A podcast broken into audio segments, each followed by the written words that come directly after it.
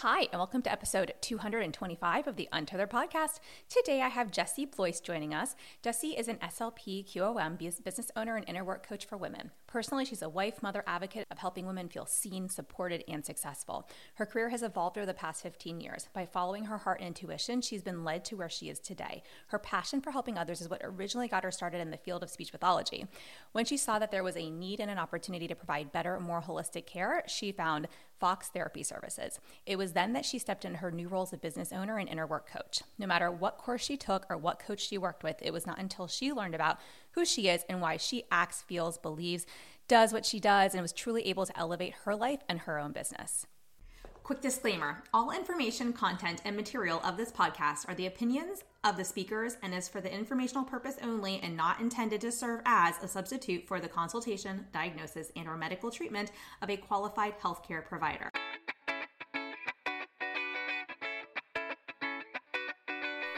Welcome to the Untethered Podcast. I am your host, Hallie Bulkin. I'm a certified myofunctional therapist, feeding specialist, podcaster, business owner, and mentor. This podcast is all about getting your questions answered and collaborating with colleagues to bring you the most up to date information in the orofacial myofunctional therapy, airway, tethered oral tissue, and pediatric feeding therapy space. If you're new here, I challenge you to keep an open mind and join my mission to spread this message far and wide. If you've been around since June 2019, thanks for being a loyal listener. As we jump into today's episode, remember to listen with correct oral rest posture. Tongue up, lips closed, teeth apart, breathe through your nose. Let's get started.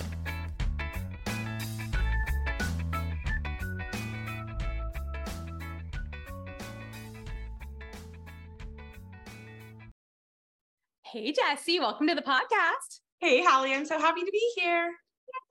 Okay, so my excitement stems from the fact that like I've known I've known you for years now, and yeah. even like when we didn't know each other in the early days, it still felt like we knew each other forever. So yeah. I love this is coming like full circle, and you're now like on the podcast and talking about business related topics, which is super yeah. fun. Yeah. Well, do you remember, Hallie, the very first time we spoke, my company was kind of just like this dream in my head. And I reached out to you because, as we'll talk throughout the podcast, I'm a huge believer in if someone else has walked the path, learn from them. Don't spend five years learning what you could learn in a couple months. Pay for the coach, pay for the help, or reach out, just put yourself out there in situations. So I had contacted you, I don't even know how many years ago now, to be like, hey, I kind of want to do this thing. Tell, tell me what you think. Yes, I remember that. And, I, and that I feel like was like back in some of my earlier days of like mentoring yeah. other private practice owners too. And like it started as a hobby and then I started moving into like actually like coaching for like, you know, a fee. And then it's just kind of evolved eh, over the years. And yeah, I mean, I, I do remember that. And then I remember like, you know, we had a conversation like last summer about like other business ideas and ventures yeah. and things. And I was like, ah, I love this. It's like all coming so full circle. It totally did. And I, I love it. And now my relationship with you professionally and personally is just so important to me. So I'm so happy to be here. And I mean, hiring is something that I can talk about. Yes. Yeah. I feel like it's like a little bit um so like the bane of a lot of our existence lately. Like just like you, me, coaching client mentor clients I have, a lot of private practice owners I've been talking to and business owners too. It just yeah. so much has changed in the past couple of years as far as so as much has changed since COVID. Yeah. With hiring. I mean, I challenge anyone to walk around the mall and see if they can count less than like at least 50 50% of the stores having a um, hiring sign. Maybe more. People are hiring because it's it's a different world out there, right? Yeah. Yeah. It is. So tell us real quick so everyone kind of understands yep. like your background a little bit as far as like business ownership goes. So okay. what, you know, tell us about your business, how many employees you have, admin, therapists, etc. So they understand like, you know, your background as far as hiring. Okay. So I was, um, I'm a speech language pathologist and a myofunctional therapist. I started out in the schools. I was in the schools for about a decade, which is around the time I originally reached out to you. Um, and then I started my company called Fox Therapy Services. Originally, my idea was to just be a sole provider, build up my own caseload, but then the next person calls and you don't have room. And I always felt this moral obligation to help these kiddos get services. So I would bring on another SLP. And this is back in the day when California was allowed to have contractors, and mm-hmm. I missed those days. Um, so I had different contractors working for me, and it was great. And then AB5 passed, and we had to switch to employees, and it made things messy. And then the other thing I went ahead and made messy at the time was now that we were able to treat more kiddos, I started to get phone calls that said, I just can't afford that because private pay is expensive.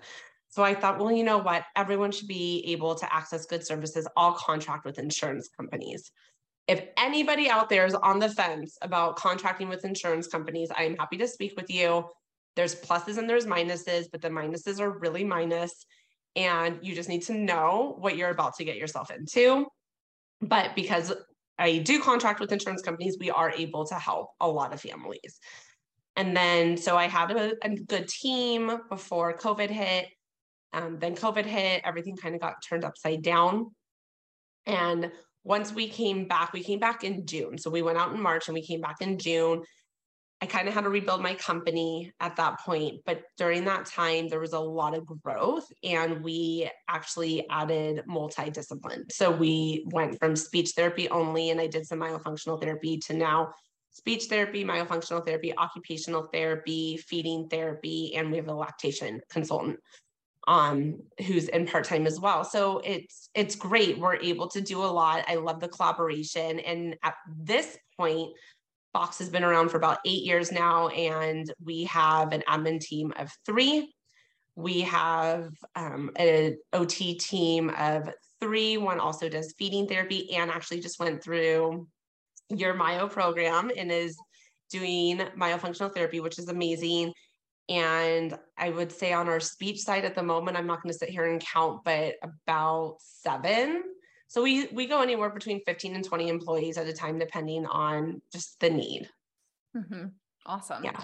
Awesome. So you've had your fair share over the years of, you know, having a private practice now in terms of hiring and you know, yeah. and I'm sure it's it's true in every business. You know, I used to always think it was like very much so part of me having my private practice. One, we don't have a brick and mortar. Two, I'm in the DMV, and I feel like that DC metro area is super transient with like people moving in for government jobs and then people moving out, and so like spouses kind of following their spouse. And I don't know, you know, if you found this to be true, but I feel like speech pathology is one of those professions they sell you where it's like, oh, it's super flexible. You'll always have a job. Like if you have a traveling spouse or something, or you're going to move a lot in your lifetime time like you can go work in the schools, you can work in a hospital, you can work in a private practice. And so I feel like there's that. Plus, like people get pregnant and go on maternity leave. Some come back, some don't. Like people, you know, decide they want time off or they're going to go to Europe for a year and then they want their position when they come back. I mean, we've had like all different kinds of like different scenarios. Typically, it's like either I'm getting married and moving away, my my you know significant other's job is moving, I'm moving to be closer to my parents, or um, what's the other one? Did I say pregnancy already having a baby? I don't know. So it's it's, it's like like one of those. It's true. Well, we, you know, speech therapists are primarily women. And so you see a lot of that. There's a lot of women getting pregnant, having babies, and then, you know, they have one idea of how they're going to come back, and that changes. Also, when COVID happened, it was the moms mostly that said, like, I have to stay home. I have to take care of my kids. I have to school my kids. So that shifted everything a ton. I used to employ women my age. And then after COVID, it was new grads. And yeah, that's, you know, it's it's a different demographic. And yeah, and then there's the travel, and then there's also trying because our degrees, which I don't necessarily agree with, but they can take us from a school to a hospital to a private practice. People want to try out different things.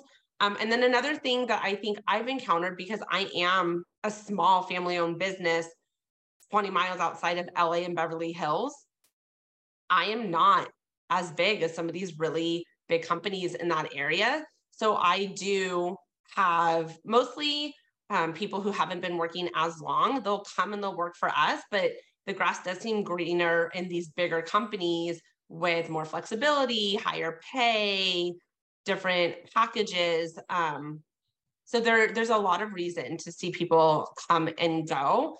But that is why I've become so specific in my hiring process. Yes, for better or worse, right? Because it's it like can super limit your candidate pool in an already super limited candidate pool. It is really limited. And I mean, if one thing I would love grad programs, if we could let in more than 12 to 16 people at a time, that would be huge for the profession. We yeah. need bigger graduate programs. That's interesting. I feel like I, that's a really good point. My graduating class, I think, had like 26 or 28. Oh, that's huge. I, I had like 13. Well, and they were like, this is the largest that like we've ever had. And I don't yeah. know what the sizes have been since then at Maryland, but it was, they were like, this is a really large group. And I believe it was like 28 or so.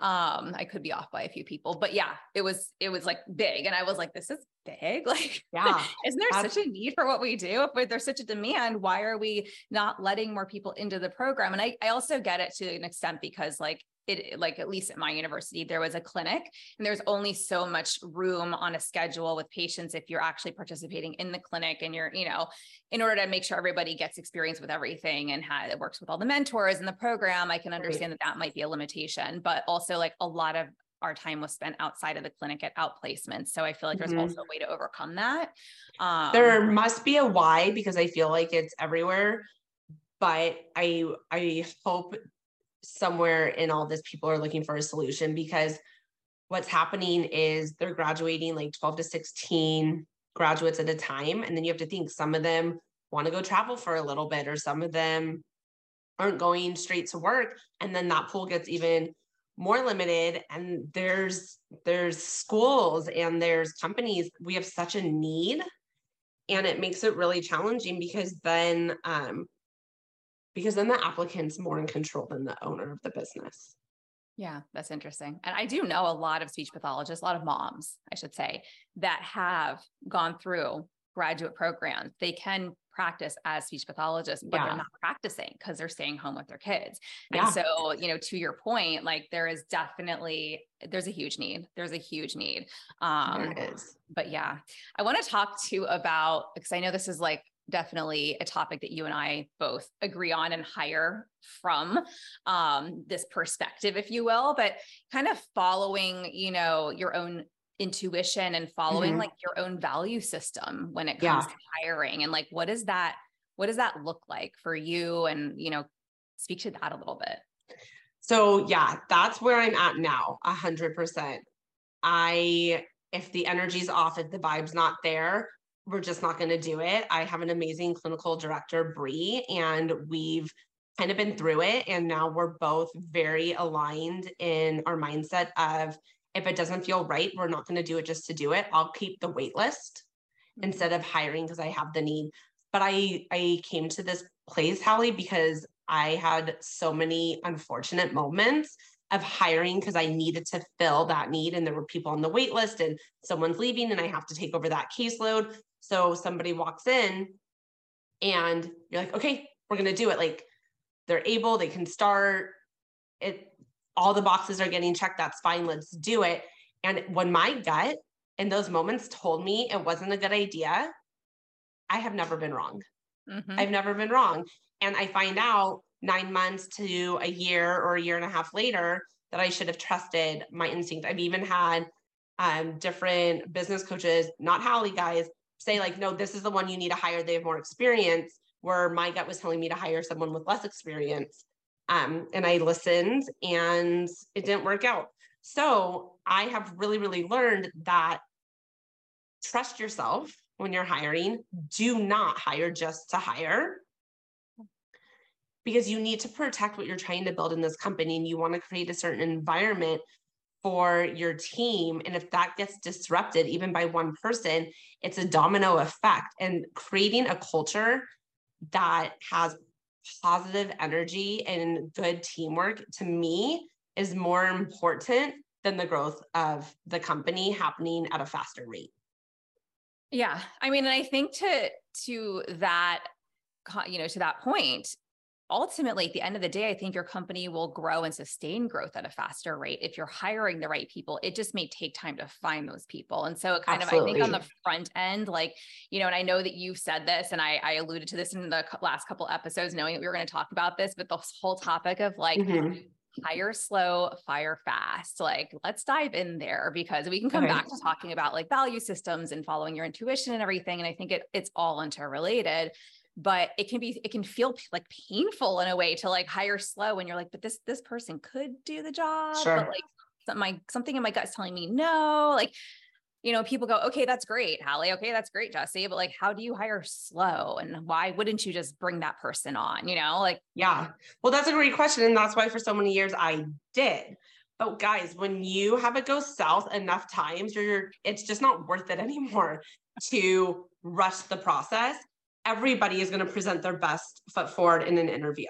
So when every when people say like how did the interview go? I don't really like to attribute much to how the interview went. I'm more about like how quick did you respond to my emails? Did you send me a follow-up thank you, which I feel like is a lost art.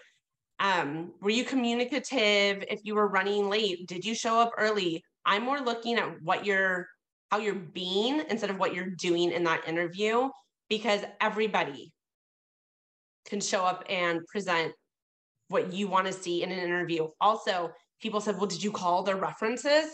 Guys, they choose who their references are, and references can't say anything negative. So, why would I call? I mean, maybe sometimes here and there I will, but I look at their resume. How long have you stayed at companies? How are your emails to me? Those are the things I'm looking for because I don't know. I mean, I'm going to interview you, but I'm going to take it with a grain of salt and I honestly, if I have the time and I'm really curious, I'll call a reference. Otherwise, it's just not worth my time.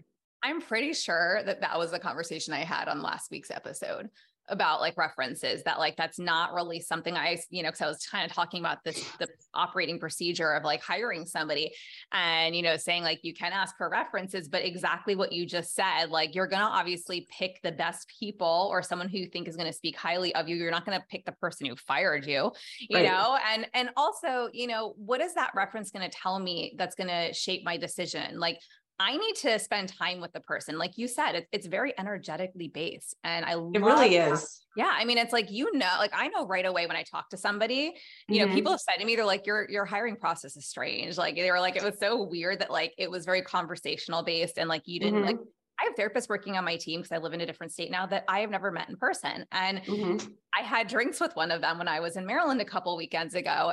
And she was like, I can't believe that like I've worked for you for this long and like I've never met you in person. And now we're here sitting here having drinks. And I was like, yeah, but you know what it is? Like it's exactly what you said. As soon as I start talking to somebody, either the energy is aligned or it's not. And that's that intuitive piece. That's knowing, like, oh, yeah, this is someone who can represent my company. This is someone who understands who we are, who could be a part of this team, who carries forward the values that we put forward on our, you know, on our in our team, and even me individually as a human. Um, like if if I can't hang with you, if like then you're not right for my business because that's who people are that's what someone's expecting when they come to my business you know like yeah. i'm not this large conglomerate of 75 practices with a very right. cold you know approach to therapy. Like no this is like your fox right? And i'm you know little sprout but it's my face on it. And so yeah. people want me they expect me and mm-hmm. you know, even though they're not getting me because i'm not treating right now like they're getting my team and that has to reflect me. It does. At the end of the day if something goes south it's your you're the one that needs to answer for it. And it's really, really important that the team that's representing the company represents us in a way that's important to me. I always say that if a family is coming to Fox, this is not for fun. It's not a dance class, it's not soccer practice. They're coming to us because their child needs help. Yeah. And if that family is a difficult family or not a difficult family, they all deserve grace. And I want therapists representing us that have the ability to have that patience and that grace and hold that space for that family. And my and the therapists at Fox do. I it has taken me time, but we have the most beautiful team. Everybody is so supportive of one another and they're so good to the families and the admin and the therapists collaborate and work well together. But it took a lot to to figure out what we needed to do to cultivate that. But now that I have, I'm so protective of it mm-hmm. even if the best hire on paper presents themselves, if the energy could be thrown off, it's just, I can't say yes. Yeah. I can't say yes. yeah. even if it's hurting the company in in the process because it it might help the company in the moment but it will hurt the company in an even more damaging way if you let someone come in and disrupt that energy or if you know they're not going to stay for a long time because at least in our company turnover is hard especially in this profession. It's just happening but it's hard on the clients first of all. It's hard on the team. It's hard on the company as a whole. It's just really hard. So we have to be very mindful of the decisions that we're making when we're creating the teams that we're creating. And part of that is hiring slow if we were hiring for an occupational therapist right now and we had an applicant and she emailed in and Bree emailed her back and said, Jessie, I just haven't heard back from her yet. I'll follow up with her again on Monday. I said, no, you won't. No, you won't. Yeah. We're not going to chase her. If she wants to work here, we will hear from her and that's great. And if it's we're not the right fit, that's fine. Maybe she found something else, maybe whatever. But um I used to have a desperation when I was hiring and a fear that if I didn't hire soon, something would go wrong. And now I just trust the process.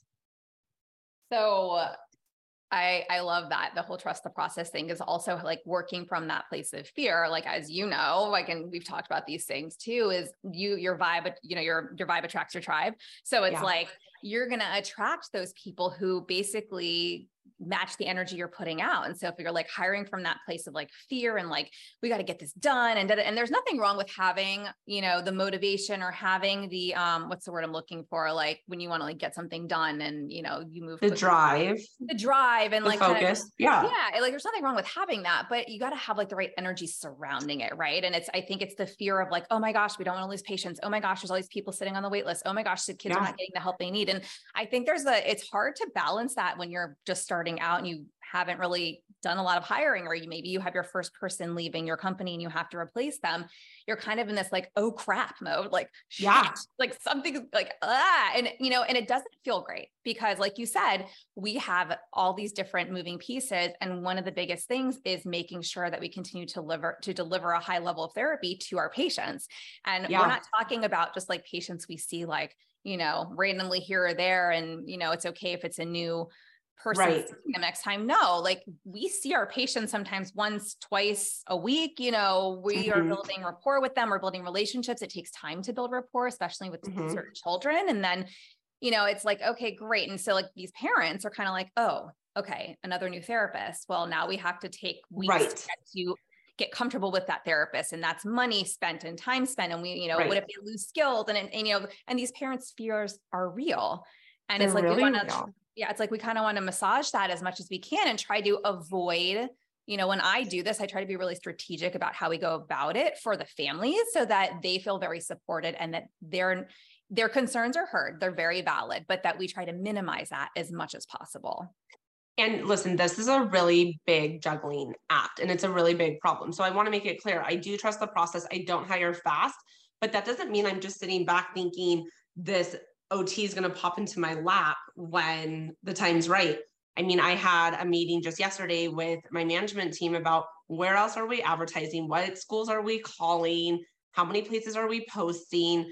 We're very actively behind the scenes thinking, how can we get the word out there? But the thing with the families, it's really, really hard. Right now, we have families waiting to be treated, and I don't expect them to wait forever. They have children that need to be receiving services and it also impacts where you know we have great relationships with the doctors in the community if they can't refer to fox because i don't have someone to treat that means they're going to start referring elsewhere and i'm risking that relationship it's very much a domino effect but my other choice is to hire someone that i don't feel in my gut is right for the team and then the family is like we're having a new therapist again when that person leaves yeah. And then I have upset families because of turnover.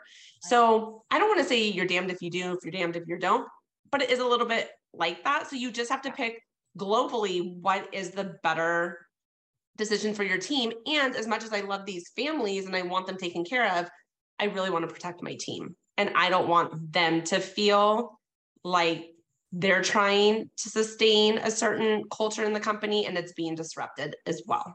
Yeah. Yeah. There's like you said, there's just so many like moving pieces on all ends Yeah. of this conversation and you know i think when you're when you put your heart into it right and you really put the families first and you put your team first and you have this you know this culture that you have created and you've worked really hard to create it and you want to maintain and protect that i do also think that comes through I do think that your team sees that and they appreciate business owners who who act that way, right? And they also, you know, families see that. And at, at the end of the day, some of these children are going to be out of therapy soon, and some of these children are going to be in therapy for a very long time, depending on Mhm. their needs and what they're in therapy for. And I think it becomes part of life. And as it happens more, I hate to see that, say this, but it becomes a little bit easier for Mhm. both the business owner and the families and the therapists. And, you know, so then it really just comes down to making sure you go about it the right way. And I do believe there is a right way and a wrong way. And I think hiring fast just to hire and plop a therapist in is not ever the right way. Um, there's a practice that I won't name in one of the areas where my business operates. And, you know, they'll hire therapists in who I've also interviewed who are very open with me who will say, Oh, yeah, well, I'm also hiring with this other company. And I'll be like, Okay, like, no worries. Like, you let me know. Cause, like you said, I'm not going to chase you.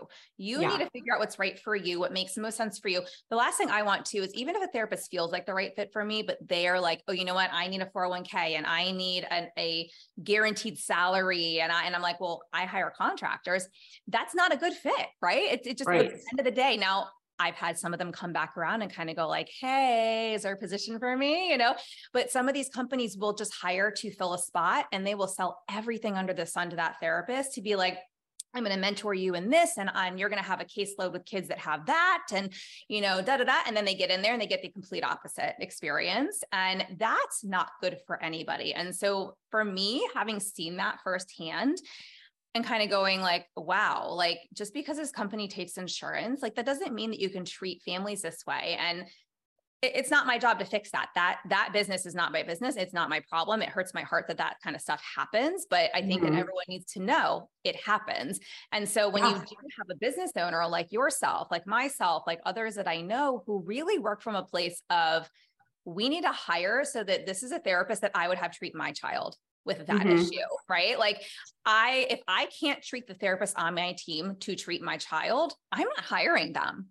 They're not gonna, gonna for my kid, then I'm not gonna, you know, put them with your kid Yeah. either.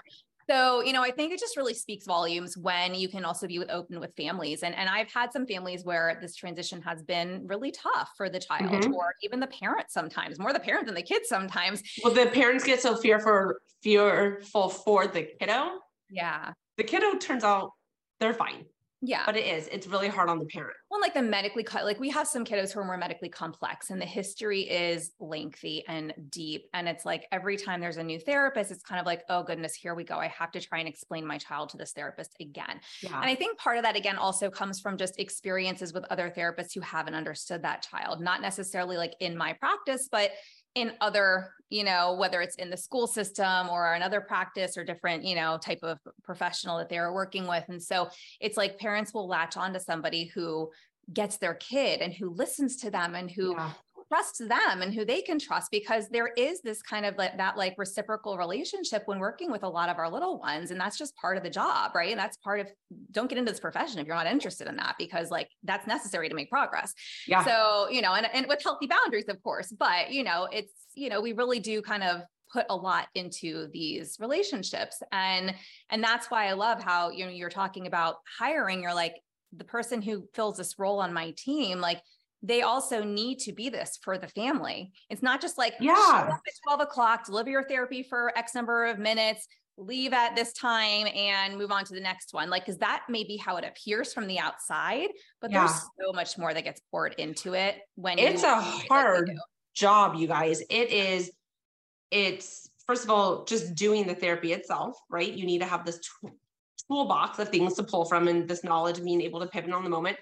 But you're holding emotional space for these children and for these families. You're part of a team, you're on their journey, helping their child. So there's the emotional component and you're performing because if we're not on, the child's not engaged.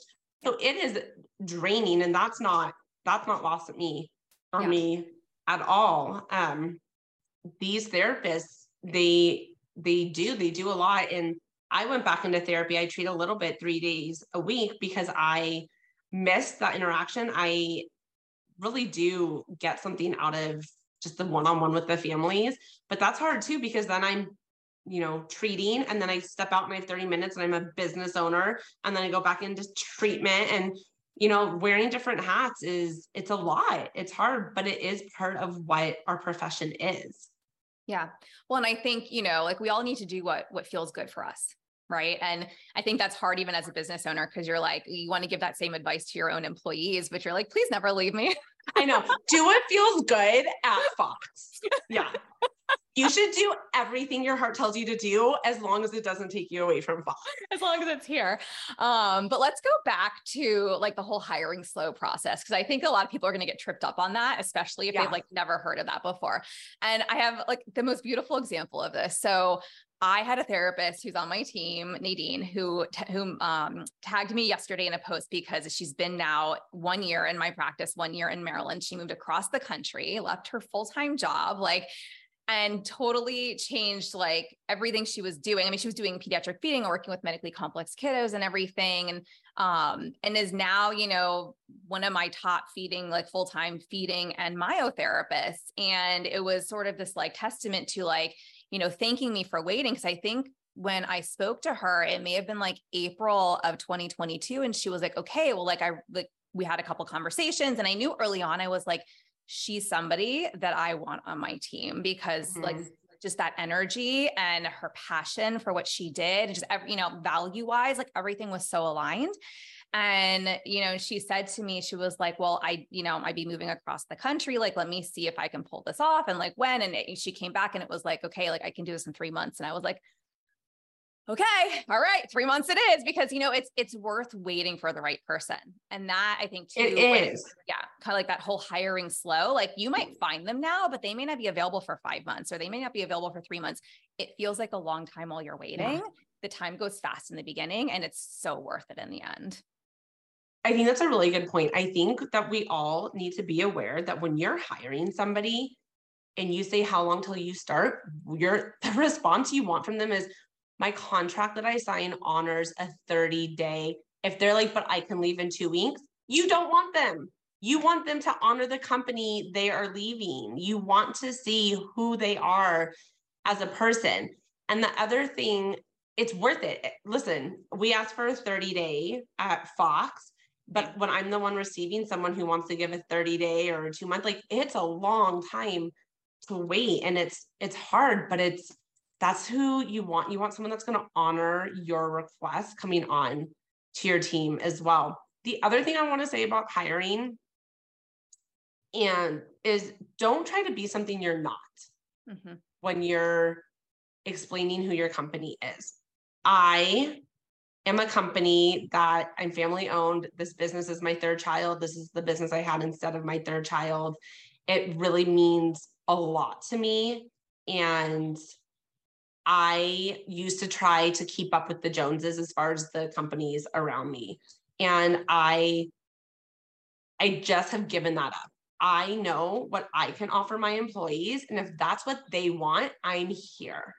But I'm probably I try to be really competitive, but I'm probably more middle of the road for salary. I do offer salary because as a therapist, I want them to not, you know, right now it's summer and we're slow and it it sucks, but they're still getting paid um, because they're employees.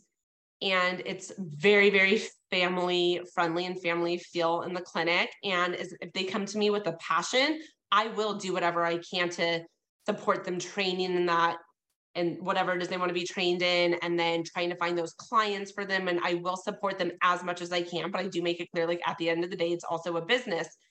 Um, but they need to be seeking out what I'm offering. And if they're seeking out what one of these big companies that have multiple locations across the state are offering, that's just not me. But I'm not going to try to compete with that anymore either. I'm going to seek the people that are looking for what I do offer.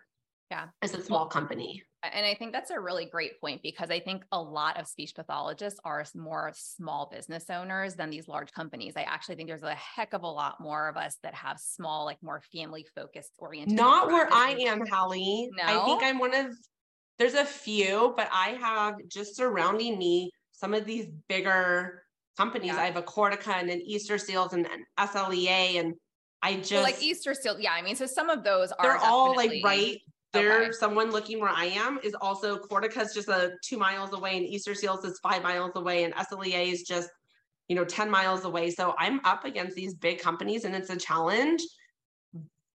But I'm just I'm just not them. I don't Yeah. bring in what they bring in and I don't have the contracts they have. So I can't offer what they have, but I can offer, you know, a tight knit family feel. And I honestly care about the people that work for me, like each one of them individually. I do care. I know you. Um, we've talked about it, so I, I can vouch for that. I do care. So I think you just have to be proud of what you do offer Yeah. and own it and don't Yeah. have the desperation to bring on people that aren't looking for you just because they're looking for a job right now and you're looking to fill because if you're not aligned, they're going to keep looking and you're going to have turnover. Yeah, it's gonna bite you in the butt at some point. Yeah, one hundred. It really is. Yeah. And you know, and I, I I guess like we would have to like dive deeper into like how many of those types of businesses exist versus like individuals and smaller practices in the US. But I do feel like there's been this like huge push of so many SLPs to just go out on their own and see their own caseloads. And that's Mhm. kind of more of what I'm referencing too, because like in the DMV, if I had known, I, I've said this like a bazillion times on my podcast, if I had known how many private practices there were in a five mile radius around me, I don't know that I ever would have started one Yeah. because, you know, but I just was like, I knew what I stood for. I knew what I wanted to do differently that I didn't feel like I was seeing out in the market. Mhm. And, you know, I think that's where I was like, blinders on, head down. I'm just going to go out and do what I do best. And for me, that was very therapy driven. And because of the service I was delivering, delivering to my patients, that's where word of mouth has built my business over the years. And then now with my online business, it's like therapists now seek me out because they want, you Oh, know, yeah. you know they want to work with the team and learn from us and everything which you know it's it's both a beautiful thing and a really tricky thing at the same time right because i get a lot of emails all the time and like there's no way that i could ever you know take on everybody who emails us um, but we're also not a brick and mortar like we travel to our patients and I will tell you, I will say, like, Maryland was probably one of the last states to kind of come out of this pandemic. And just a lot of people didn't want extra humans in their homes or in the classroom or in a you know school setting and that's really where we provide our therapy. It was hard enough for us to get back into those places as a treating Right. therapist. So that's also been an additional challenge. And you know one of my therapists like was basically a team lead and was doing a ton of mentoring and like wants to do more of that. Um, and so we're kind of trying to see like can we implement something like that with some of these programs that will offer a stipend so that like because my therapists need to get paid if they're going to mentor and that's a Yeah. whole other conversation. Um, Um, but anywho, you know, it's I've also had a lot of therapists come to me so they can take my courses, see a couple of patients, and then kind of like piece out and open up their own private practice. And I've Well- had people, yeah, say to me, they're like, "Well, doesn't Yeah. that bother you?" And I'm, I'm like, you know what? It's not that I expect it, but at the end of the day, people are going to do what they want to do anyways. And this is also why I've changed my hiring practices and why I you know, now I ask different questions than I used to ask because I have been, I've been burned a couple times by some like illegal activity whether we won't go into like done by a therapist. Like that's happened. That was like very much earlier on. Yeah. um and i've even been burned late like recently by you know a therapist that i thought was like one of our like best team members but apparently not. So like shit's gonna happen. And sometimes things are gonna happen. You're gonna be like i didn't see that coming from like Yeah. you know two feet yeah. away. Well, and I mean, maybe that I, I mean, you know my stories. I've been burned too. I used to hire a new grad. I would be her CF mentor, but then I'd also get them a myo um, training and then mentor them in myo as well. And one time someone quit right after their CF and said, I didn't care what you paid me. I wanted you to be the one that trained me.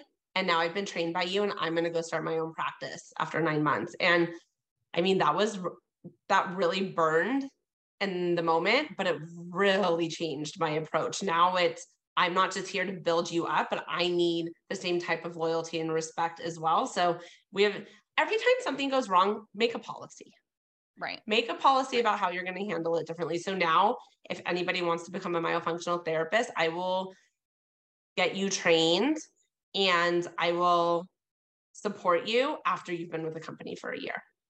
Yeah. Yeah. There's just certain things Well, you have to implement. But Yeah. as you get burned, I think it makes it easier to do this higher, slow, Yeah. fire fast because you know what it feels like Yeah. to work from fear and how many times you end up Well, getting you know what it feels like to be used. There's no way around that. That, you know, that person straight up used you. and that feels and- like and- shit. You know, and it does feel like shit. And at the end of the day, like I'm also the most giving like person. I know you're a very giving person too. So to be like walked all over like that when when because someone knows you're a giving person, it's just not kind. It's not good juju. It's not good karma. It's gonna. I always go like I write it off to universe and I go like the universe is gonna take care of that. And That's usually it say. does. Usually Oh. it does. I'm like, that's not my problem. Karma will do her thing. I'm Yep. gonna just sit back and stay in my lane. And Yep, people will come to me and they'll say, like, did you see this? And did you see this? I'm like, I don't care. I don't want to know. It doesn't Yep. impact me at all. Let's just keep moving forward. Yeah. But yeah, I mean, it does happen. It happens in business. I don't think it just happens in our field. It happens No. in business. So For it's sure. gonna hurt. It the scar will stay, but you just have to make different choices going forward to not put yourself in the same situation. And I will tell you, there are people who have been in the industry for, you know, longer periods of time than us that have really hardened because of the same kinds of Mhm. experiences. And, and I think that this is twofold, right? It's like, well, we want to mentor and we want to open the gates and we don't, nobody wants to be a gatekeeper. I mean, maybe some people Yeah. do. I don't, you know, I know you don't, but at the same time, you know, there has to be that trust and there has to be that like two-way energetic exchange of like okay yes you're working for me and seeing patients and it's making my business money but then for you to go take everything from my practice that's against the contract you signed and go do your own thing after i've given you like literally everything you Mhm. know that's that's never okay and no, it's happening a lot it is. And listen, in California, we just business owners don't have a lot of rights and we don't have a lot of protection. So there's not much we can do. And then you even see these people, you know, we work hard to get reviews for our company and they'll copy and paste the reviews they got in your company and push it, put it on their new Yeah. which is illegal it, that's not okay that's never okay it actually that's like ip it basically belongs to the business oh, I mean, Hallie, I've seen them take phone numbers out of our EMR system. Like there's so much illegal activity going on, but Wait, you I had have somebody to pick and actually ask like my EMR to transfer files to their new EMR in the same company. And I was like, you did what? I'm like, you know, there's HIPAA law, right? Like, like you Yeah. can't do, and I mean, oh, the EMR there's was so like, much going they were like, what? Like the EMR was kind of like, what are you talking about? Like, I wasn't, I didn't even have to be concerned aside from the fact that it was like, someone actually thinks they could do this. Like, and this is not a young, this wasn't a young therapist either. This was like a Yeah. middle-aged woman. And I was like, what is happening right now?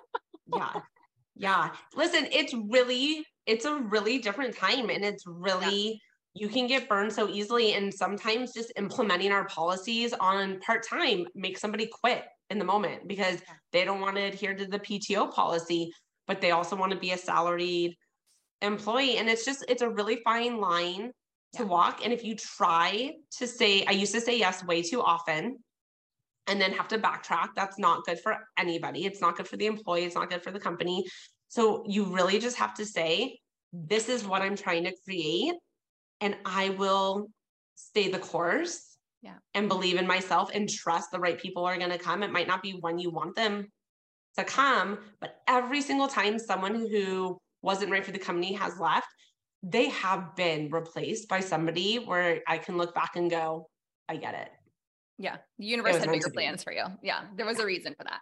Well, and I think Yeah. you you you hit you hit it on you know the head. Trust, like that keyword trust. Like if you don't trust yourself, if you don't have self trust, you know, meaning like you don't trust your own beliefs, like your own ability to grow, like if you don't even trust yourself, like if you're not integral with yourself, you don't have self integrity. Where are you? Who are you? Right? Like you, that has to be in place. You have to be able to rely on yourself and not seek these like outside influences and sources and decisions from other people on like what to do. And I think once you get to that point of being able to truly trust yourself and trust your intuition, like, and you know, we can go into like intuitive awareness and that's like a whole nother level and whole nother conversation. But it's like once Yeah. you get like uh, you keep working on yourself as a human, like aside Yeah. from being a business owner, just a human, and you start to turn inward.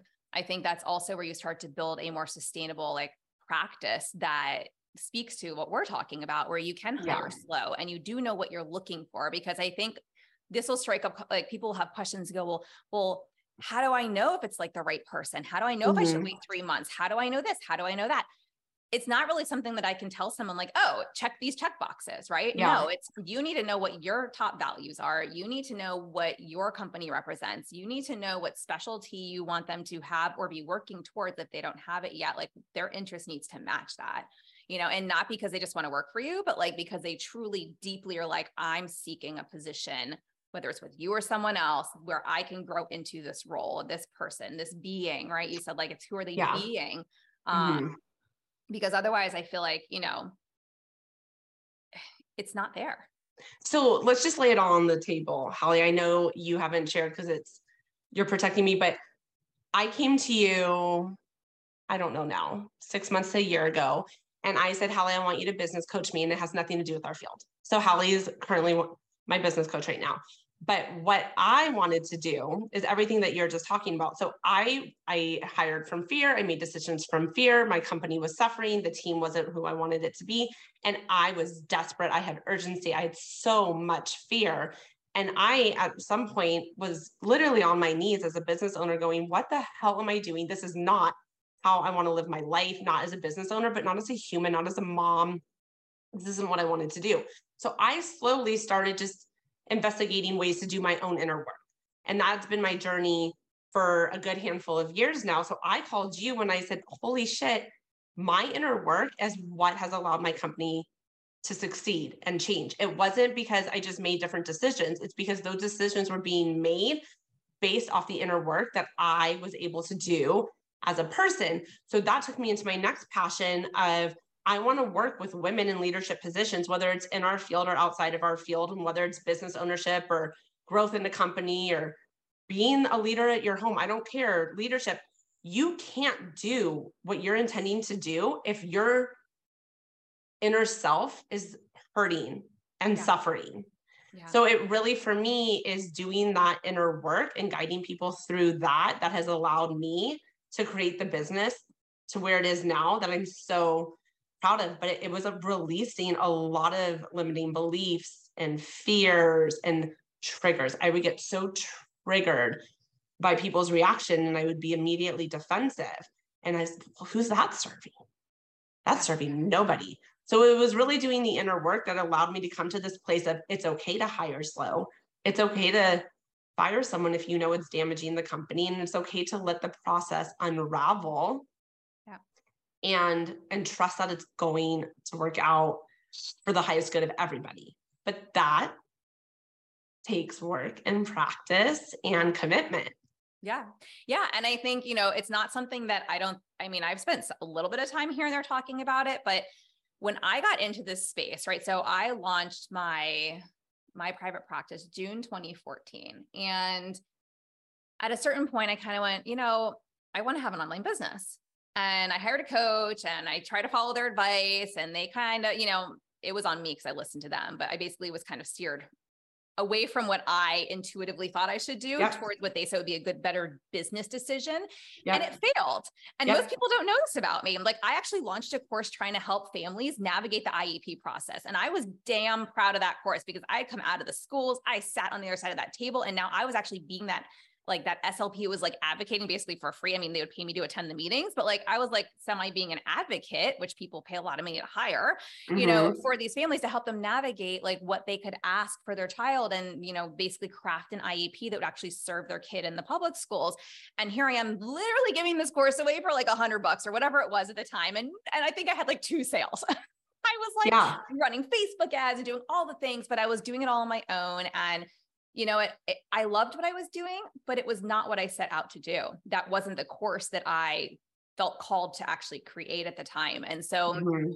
it- you know, I let that go. I really kind of honed in on my business. And at a certain point, I met a colleague who had gone through Jim Fortin's program. I fell into his TCP program and I was like, oh, yeah, I'm getting into this for business. It's going to be so good. I start taking this course and I'm like, oh my gosh, like I got, I got work on myself. And like, here I am, like I had been like a network marketer. I had read like all those self-help books, all the things. So I thought I was so good and golden and like in the best place. Yeah, no, I was far from that because Yeah. a lot of what I had learned and dove into, they're great reads and they're awesome, you know, an awesome part of my journey. But like I hadn't done the deep inner work.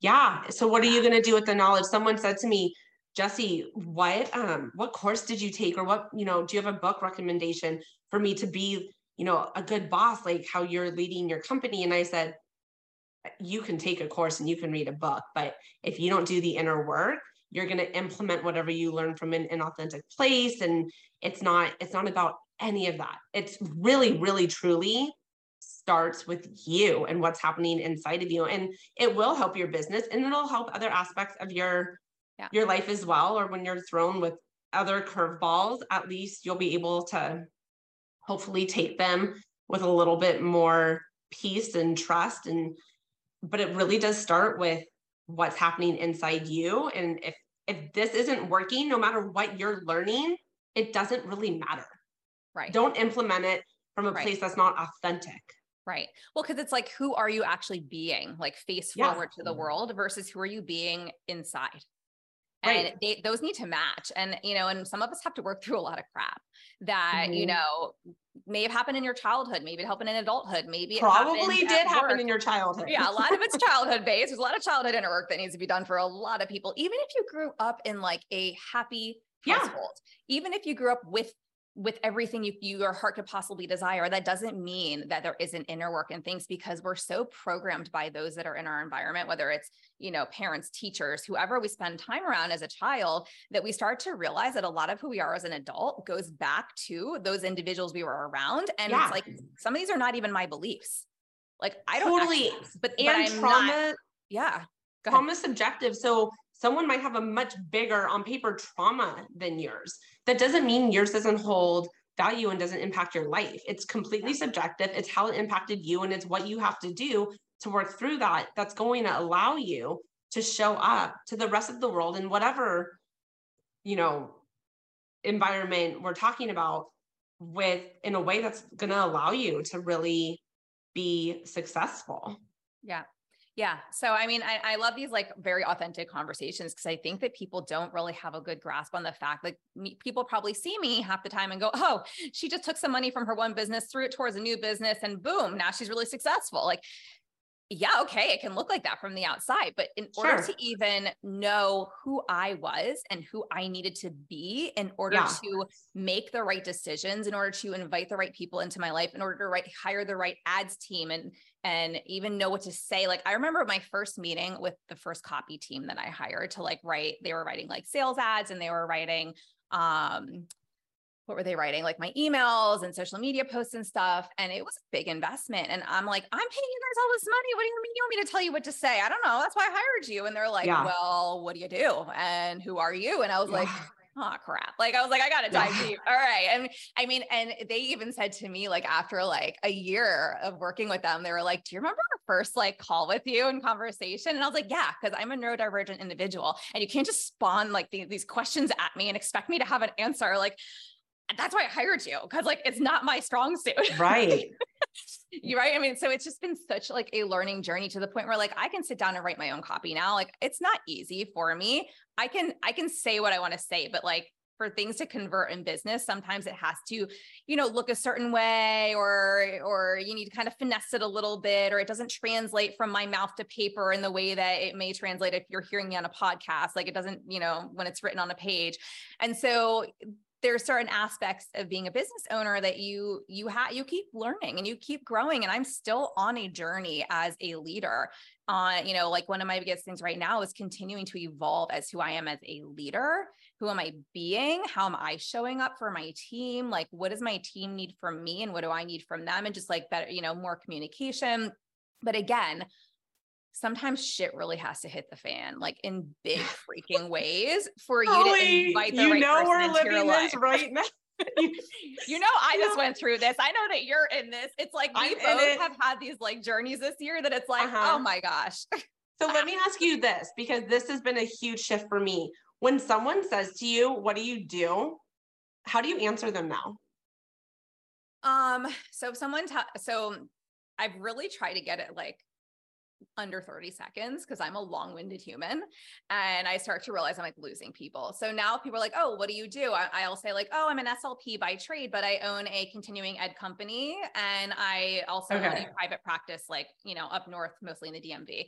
And like that's my whole pitch and then they kind of okay. go oh well like what what like what do you mean continuing ed or like what do you like, yeah. what does your practice do and so then i'll be like oh my practice you know serves um, mostly pediatrics but adults for this like myofunctional therapy but like we specialize in pediatric feeding therapy and you know all the other slp ot type of therapies too and they'll be like oh that's really cool like tell me more about yeah. blah blah blah you know so and then i like kind of let them like direct the conversation or like on the ceu side like usually the conversation is like oh well like what does that mean? Like you like have like a, a course because like I feel like people are like now like they understand what continuing ed is and they're seeing this bigger trend, I think, in the online space with courses and stuff. So people are like, oh, uh-huh. you have like a course or like I'm like, yeah, you know, I have like a, a, a course, you know, and um, a membership. And then I launched another course and I've had like a mastermind and I do business mentoring and stuff. And I try to just kind of leave it more general because I find like that. It's hard, right?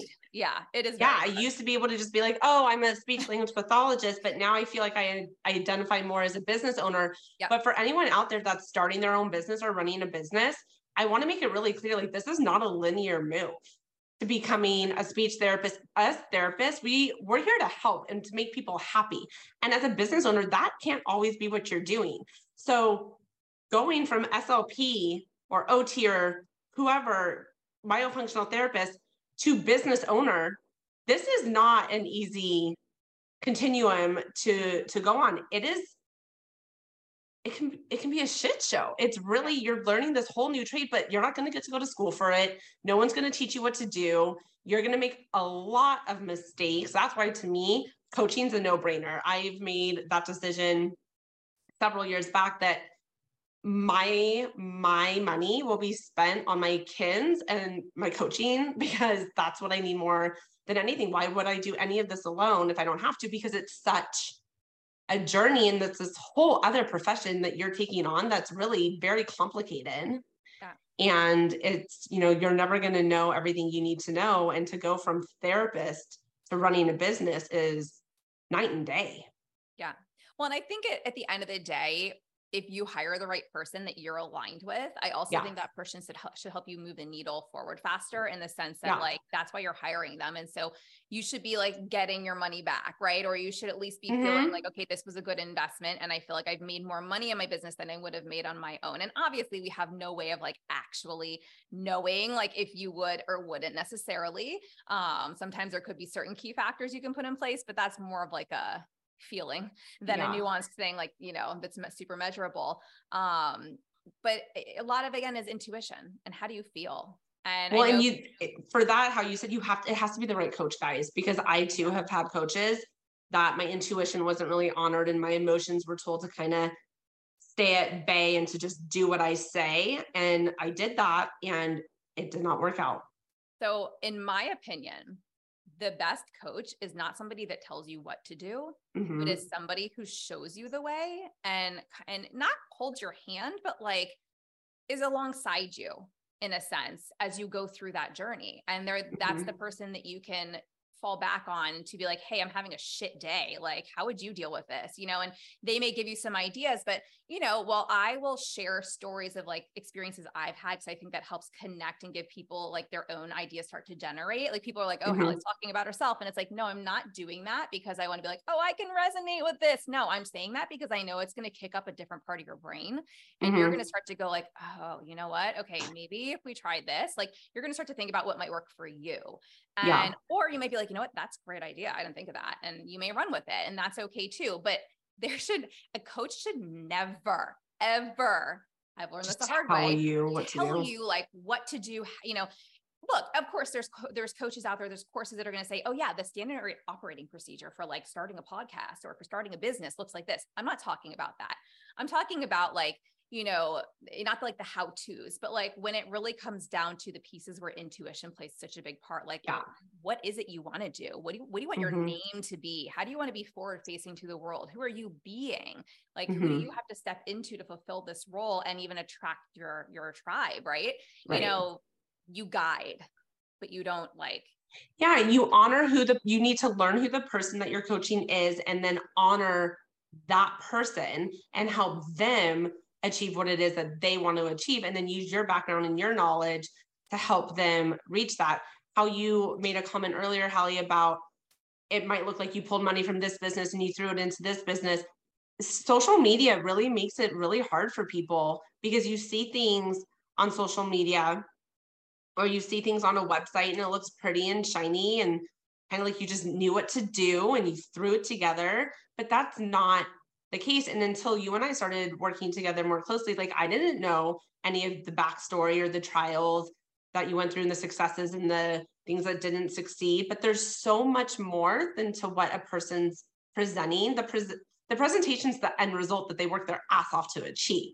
Right. and then that still pivots. Right right. You know? Yeah and yeah and it's as you know they say more money more problems right? It's i don't really love that saying but what i do think it speaks to is like the more you make the bigger your business grows, the more people it takes to run that business, the more humans that are involved, the more energy, right?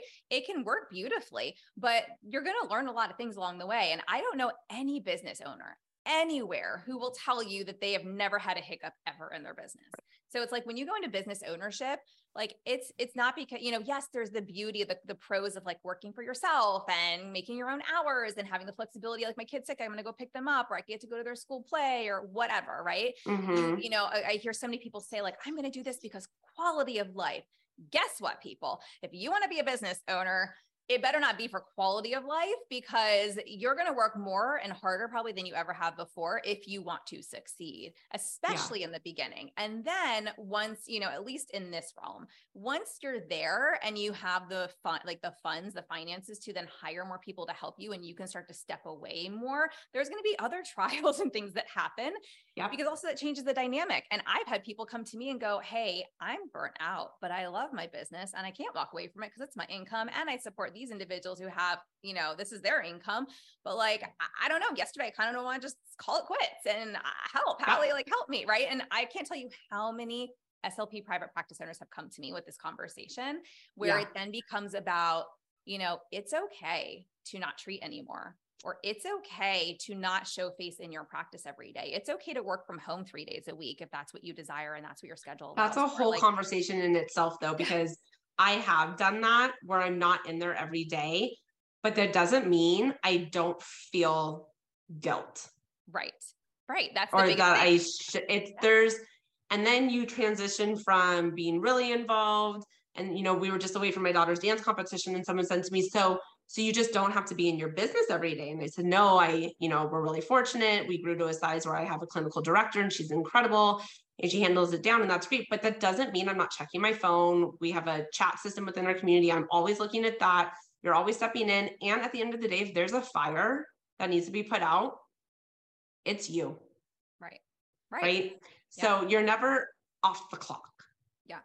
You're yeah. never not working. And the emotional weight of it all is just bigger because at, you're the end of the line yeah yeah so, and, and I think also like that's where like the hiring stuff is yeah. like going back to the beginning of our conversation, like the bane of our existence at times, because whether you're growing and you need to hire for that, or someone's like transitioning out of your practice or whatever the case may be, it's just like, Ooh, I don't know if you guys can hear that thunder.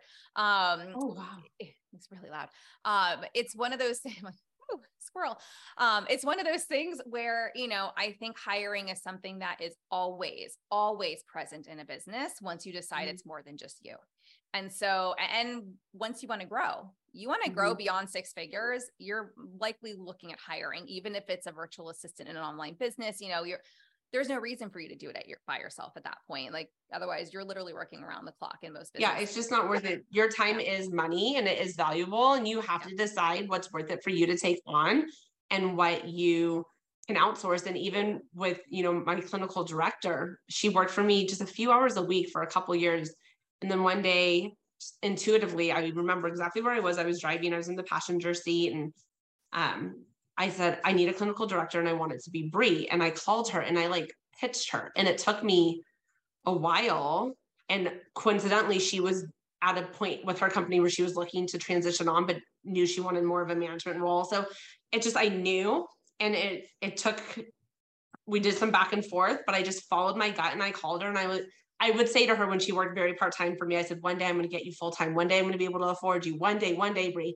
And then, you know, I followed my intuition and I called her and she came on first as the lead of the speech team and then we moved her into clinical director and that's i didn't post for that job mm-hmm. i followed my gut in hiring mm-hmm. for that position because that's a huge position in a company yeah. Um, hi, my COO who just joined our team, Taylor, recently, you know, back in yeah. like March, April, March, I think. Um, yeah, I didn't post for that job. I basically I posted for about something else, I think. And then I don't even know, she and I were just randomly talking. And I had just like gone through this exercise with my business mentor about like, okay, well, who do I need? What does that look like? What do I need to pay this kind of a person? Like, you know, I've never hired a COO before. Like, obviously, I know I need somebody full time in my business, basically in the back end operations at this point. Like, that's probably overdue. I should have done it like a year ago. So, you know, fire fast people and hire slow. I guess I hired real slow. Um, but at the end of the day, it was like she just fell into it felt like she fell into my lap. Yeah. Because I knew exactly what I needed. I put that out. You didn't rush it. Yeah, I manifested it. And then through just like a natural conversation. And I even said to him, I was like, this seems too easy. Like, I am I just like, am I moving too fast? He's like, well, you've needed a position like this for a year. So it's not that you're moving too fast. He's like, but the conversation just started. So, you know, he kind of guided me through like what, you know, to have her take some, like do the Enneagram and do this and do that and just kind of see like, who is she? Cause like I knew her in a certain degree, but not to the mm-hmm. degree that I would need her like on the running my business. Right. And so, right. you know, at the end of the day, I took, I took all the profiles back to him. I was like, here you go. And he was like, that is like the most perfect match for this type of a position. And I was like, oh my gosh, this works. yeah. But like you, it was easy at the end, but it was also a year of you sitting on this and yeah it was it... sort of like i kind of knew in my gut that like i needed somebody full time but i loved the person who was working for me and it was like it wasn't until i realized that like a lot of things were kind of really messy behind the scenes that i didn't know about at the time you know yeah. a year and a half ago that i kind of came to know about like last august into like beginning of this year and i kind of mm-hmm. went like oh crap like this really sucks i got to put on my big girl pants and like maybe do some shifting, do some hiring, do some firing. Yeah. I don't know. And just, you know, not easy. It wasn't easy. It nothing about it's easy. Yeah. It's never yeah. easy, but it feels better yeah. if you are in a more trusting, calm inner state. Yes. yes. Otherwise it feels like 100%. Whiplash. I mean, it's yeah. really hard. Yeah. Well, and I'm glad that I didn't hire prior to when I did because I don't think I was there yet. Like mm-hmm. intuitively, mm-hmm. I was not there yet. I was like, I know I need this. There, I'm being told I need this, but I think we got it. And then I was like, okay, we really don't got it. Crap. yeah and that it was like this whole like you know set of emotions and working through it where i kind of like came to terms with the fact that like i needed somebody full time they need to have a certain skill set i kind of wanted this person to also understand our space which i'm like that's what like and she's I mean, an slp like she's an SLP who was like, I don't. Oh, she is. She is. Yeah. She was like, I like want to move out of like treating right now and want to work more, you know, towards like, she's like, I still want to advance my like, like her understanding of like myo and feeding and all that stuff. She's like, but I really want, she was working with adults and she was like, I want to, you know, move into more of like a administrative type of like role right now in my life. And I was like, so by, and, and like she, like we were just having this conversation. I hadn't even said that I was hiring like we're having this conversation. I'm sitting here going like, did the universe just bring me like the perfect fit? Like, what is like, what is happening? And like, we start yeah. talking and the dollar amount that she like needed to make this happen was like within like a couple thousand dollars of like the amount that my mentor was like, this is what you pay somebody like, annually for this. And I was like, like I was just mind blown. I was like, holy crap. Like those are the best moments. I was like, thank you, universe, more please. yeah. I know. Those are the best moments, but it really goes to show what happens if you allow it to happen. And I'm in a really unexpected um, transition right now where it is my nature to go, go, go. And if I have a vision, to keep going and then to not stop. Like life throw stuff at me, but I'm not going to stop. And you know, Hallie, I think it was just yesterday I sent you a message and I said, I really need to pause this one part of my life right now. And it feels really uncomfortable because I've never done that. But I need to honor that other parts of my life right now need more space and I'm pulling my brain in too many different directions. And that was a really hard thing for me. I did want, I was waiting for Hallie to be like, this is what you stop, this is what you keep doing. And you, you gave me feedback, but it really, I had to empower myself and be like, this is the decision that I'm making.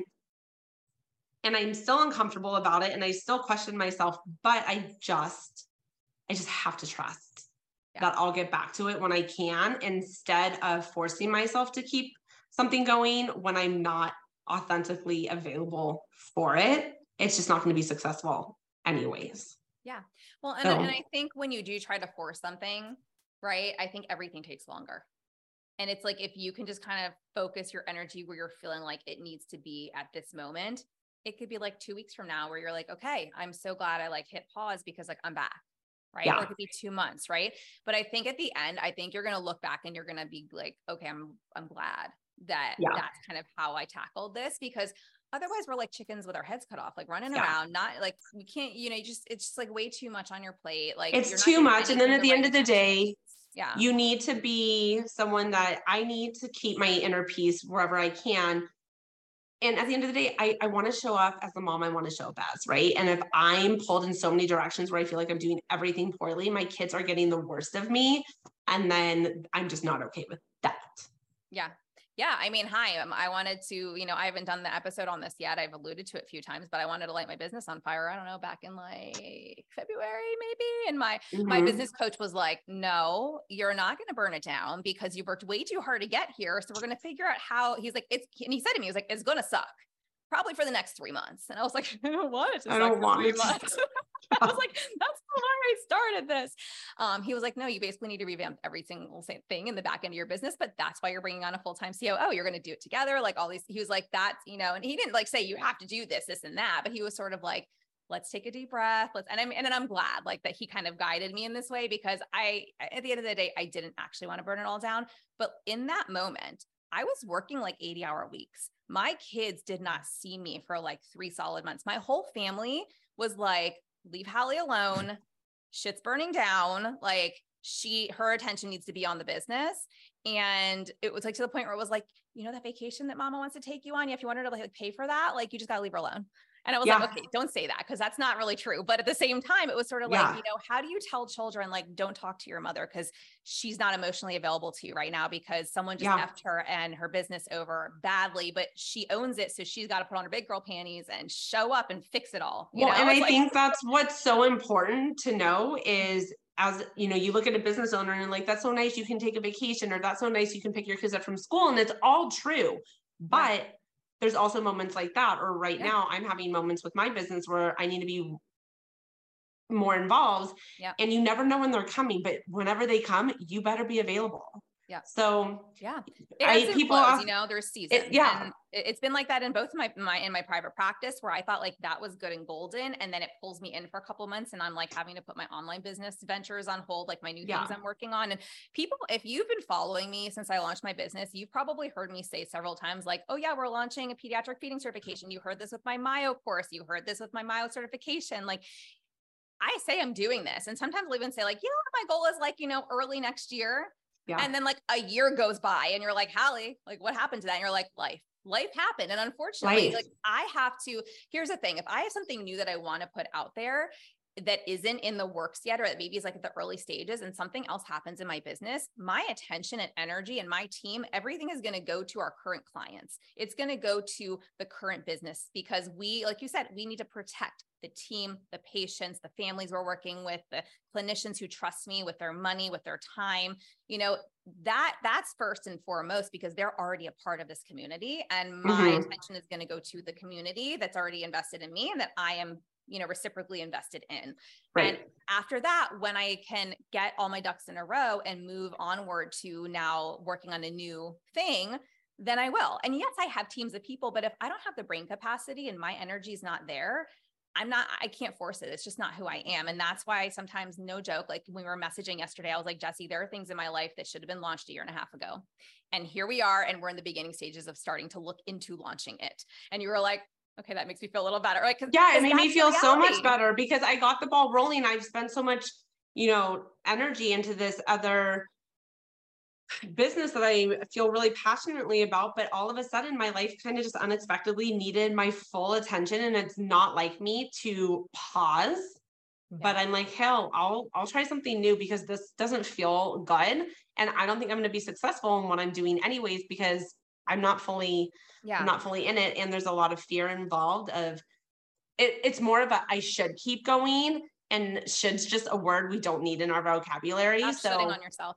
yeah, exactly. So if I'm shitting that I should Yeah. do this, it's probably a good indicator that I need to pause. it's pause. okay to pause. Yeah. Yeah. And I think that's and part think- of all of it is yeah at the end of the day you're in charge of you no one else is in charge of you and i think that that's like the biggest life lesson that anybody can kind of learn is like we drive our own ship and we make our own decisions and you know that is both the beauty of being it's like hurricaning or something outside um that's both the beauty wild. of- It's so sunny. I'm in California and Hallie's in Florida and our weather cannot be more different.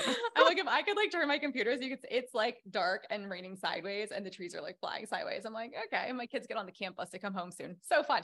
Um, anyways, I'm like waiting for a text and it's either delayed or I don't know. Um, anywho, hi, neuro, neurodivergent business owner here, sidetracked. Yeah.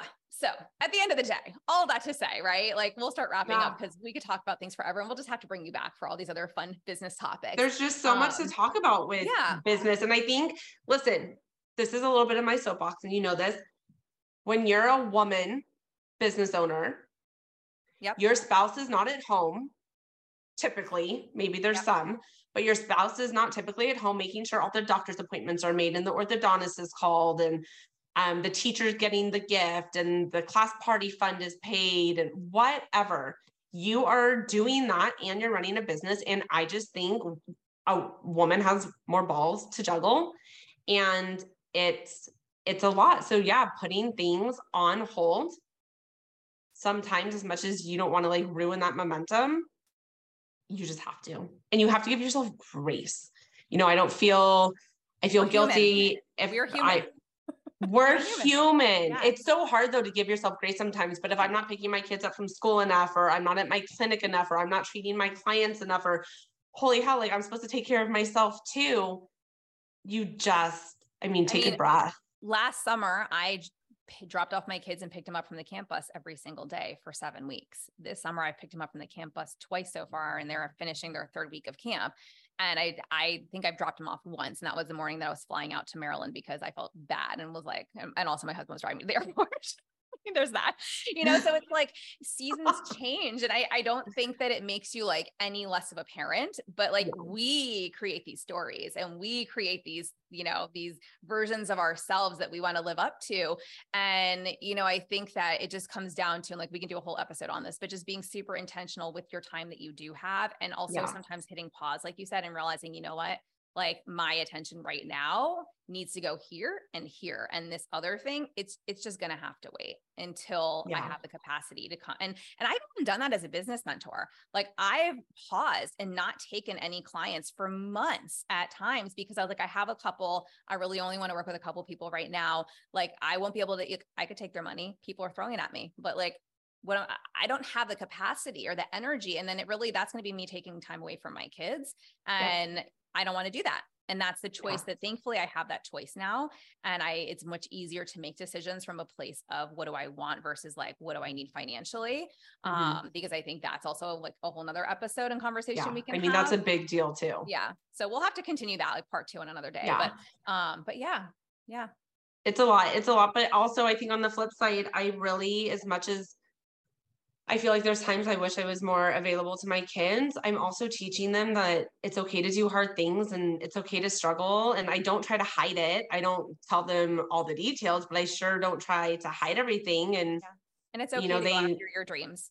yeah. Do what you want to do. yeah i think it's great life lessons for them to understand. Yeah. Yeah. But you're right. It's all we could talk about all of it I know. for so long I know. We'll circle back. We'll do more of these on a, at a later date. Uh, but thank you, Jessie, so much for joining me today. thank you for having me. It was so fun. I mean, trust yourselves, you guys. Trust when you're hiring because if it doesn't feel good, it's not going to end good. Yes, trust your gut. I love that. I love Trust that. it. Yeah. Thanks, Hallie. Thank you. Thanks for listening to this podcast. If you found value in this episode and want to hear more of these Myotots airway and feeding related episodes, be sure to leave a review on Apple Podcasts and share this episode on your social media platforms. You can access free resources and all I offer at halliebulkin.com or pop over to at Hallie Bulkin on Instagram to get all the latest updates.